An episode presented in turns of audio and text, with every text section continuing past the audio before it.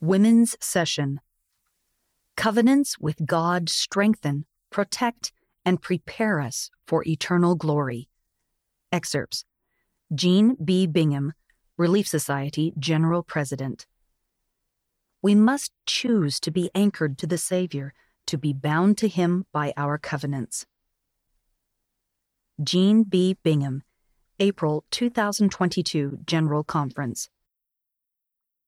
Have you ever stood on a high cliff with your toes on its edge and your back to the abyss below? In rappelling, even though you are securely connected to a system of strong ropes and equipment that can deliver you to safety, standing on the edge is still heart racing. Stepping backward off the cliff and swinging into thin air requires trust in an anchor secured to an immovable object.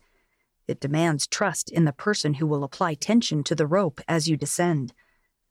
The spiritual equipment that keeps us from being broken on the rocks of adversity is our testimony of Jesus Christ and the covenants we make. We can rely on these supports to guide and carry us to safety. As our willing partner, the Savior will not allow us to fall beyond his reach. There is nothing more important to our eternal progress than keeping our covenants with God. I testify that as we choose to make covenants with Heavenly Father and access the power of the Savior to keep them, we will be blessed with more happiness in this life than we can now imagine and a glorious eternal life to come.